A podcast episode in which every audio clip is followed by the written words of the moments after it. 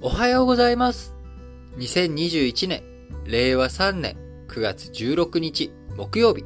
本日も新聞解説、ながら聞きやっていきたいと思います。まず最初の話題、丸1としては、北朝鮮の弾道ミサイル。えーこちら発射されたということで、この話題から取り上げていきたいと思います。えー韓国軍合同参謀本部15日、えー北朝鮮が、えー同日午後、日本海に向けて短距離弾道ミサイル2発を発射したというふうに発表がありました。えー当初ですね、えー速報が流れたタイミングでは、日本の排他的経済水域 EEZ の外側に落下したというふうに伝えられていましたが、えー昨日の夜にですね、岸信夫防衛大臣が弾道ミサイル、どこに落ちたかというところについて、日本の排他的経済水域の内側に、えー落ちたというふうに推定されると訂正をしました。えー資源探査など、えー日本の主権が及ぶ EEZ 内に北朝鮮のミサイルが落下するのはですね、2019年10月以来約2年ぶりのことということになりました。えー北朝鮮弾道ミサイルの発射実験自体はですね、発射実験なのかな？実験なのか、あ何なのかわかんないですけど、えー弾道ミサイルの発射自体としては2021年3月25日以来ということで、まあ、こちら約半年ぶりということになっております。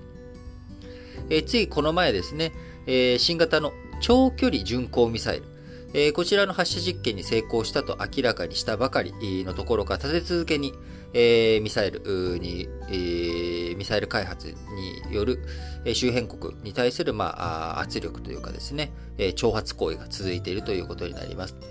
ここで一つポイントになってくるのはですね、弾道ミサイルなんですけれども、今回発射したものは短距離ということで、長距離の開発、こちらを推進しているわけじゃないですよということになります。アメリカ、トランプ政権の時代ですね、アメリカ北朝鮮との交渉を進めていった背景、えー一つとしては、北朝鮮、長距離のミサイル開発、これが進んで核ミサイルと融合することによってですね、えーアメリカがあ射程圏内に入ってしまう。えーそれは断じて認められんということで、えーそれ以外のところについては多少の情報をアメリカ側もしながら交渉が進んでいったということになります。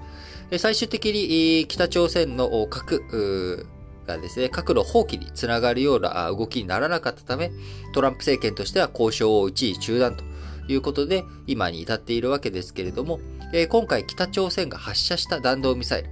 え弾道ミサイルの中でも射程距離が短い、短距離ということで、アメリカ側に対して、えこのまんまあ僕らをほったらかしにしとくと、次は、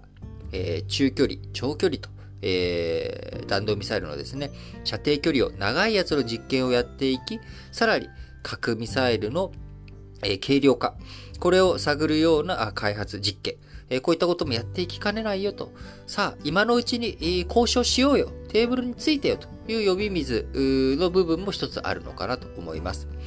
え直接的に今回このタイミングで北朝鮮が弾道ミサイル発射をした背景にはですね、え本当その、え昨日同日、えに韓国軍としてもですね、えこう SLBM、潜水艦から SLBM の BM は弾道ミサイルですね。バイラテラルミサイル。えー L は多分ランチドかな。で、S があサブマリ。要は潜水艦からあ弾道ミサイル発射しますよっていう、えーこちらの、えー実験。これをお昨日韓国はもともと予定をしていました。まあ、この予定されていた韓国のミサイル開発に、まあ、被せて、えー韓国がそういうふうに軍事力の増強するのであれば、北朝鮮としても黙っていないぞという、まあ、こういった圧力をかけてきたという内容になっております。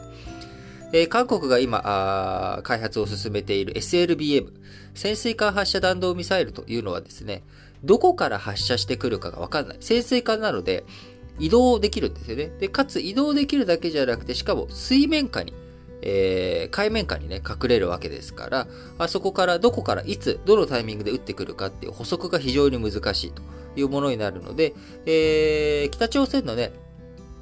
弾道ミサイルとか、あ今移動式をいろいろと準備したりとかしていますけれども、えー、基本的には地上で、えー、ミサイルを撃とうとするとですね、超高、えー、例えば燃料を、えー、導入したりとか、あいろんなそういった動きで、えー、弾道ミサイルの準備をしているとかっていうことがですね、まあ、こう、わかりやすくなってしまうと。で、それに対して韓国が今、準備している、実験を進めている SLBM っていうのは、潜水艦なので、えー、海面下に隠れていくということになれば、あどこからあ撃ってくるのか、いつ撃ってくるのかが補足しづらいという特徴があるというものになっております。えー、もともと韓国ですね、えー、アメリカとの米韓ミサイル指針、えー、こちらの中で、えー、韓国射程距離 800km を超える中長距離ミサイルを作ることができませんでした。えー、それが撤廃されて、えー、韓国の軍備増強というものが今進んできているということになっており、えー、こちらについてはですね、あの韓国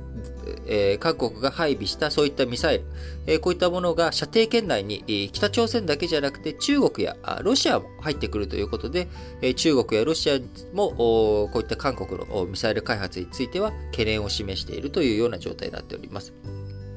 え昨日ちょうど北朝鮮がですね、えミサイル発射した時間帯では、え韓国ソウルで、え韓国の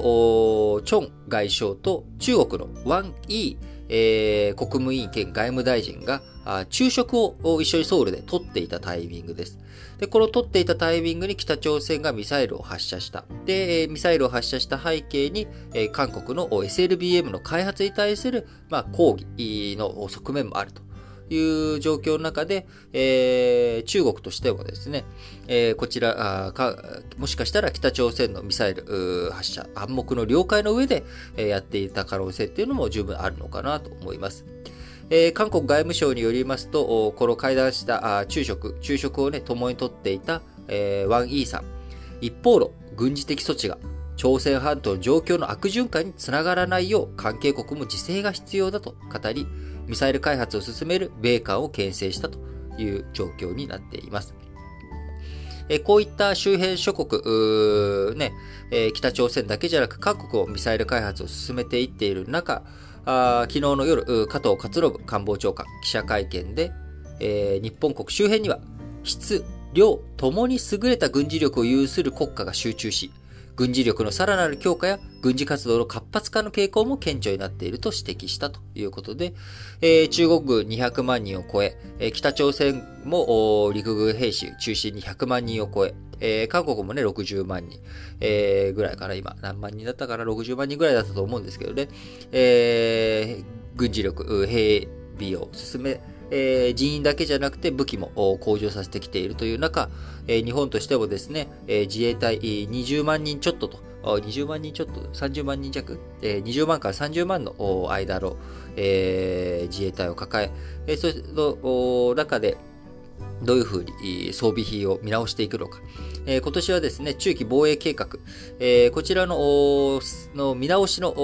がすることができるタイミングではあるので、しっかりとですね、えー、総裁選、えー、はじめとした、えその後の衆議院選挙とかでも安全保障、国の、国をどういうふうに守っていくのか、国民の安全をどういうふうに守っていくのかというところの議論をですね、ぜひ進めていってほしいなと思います。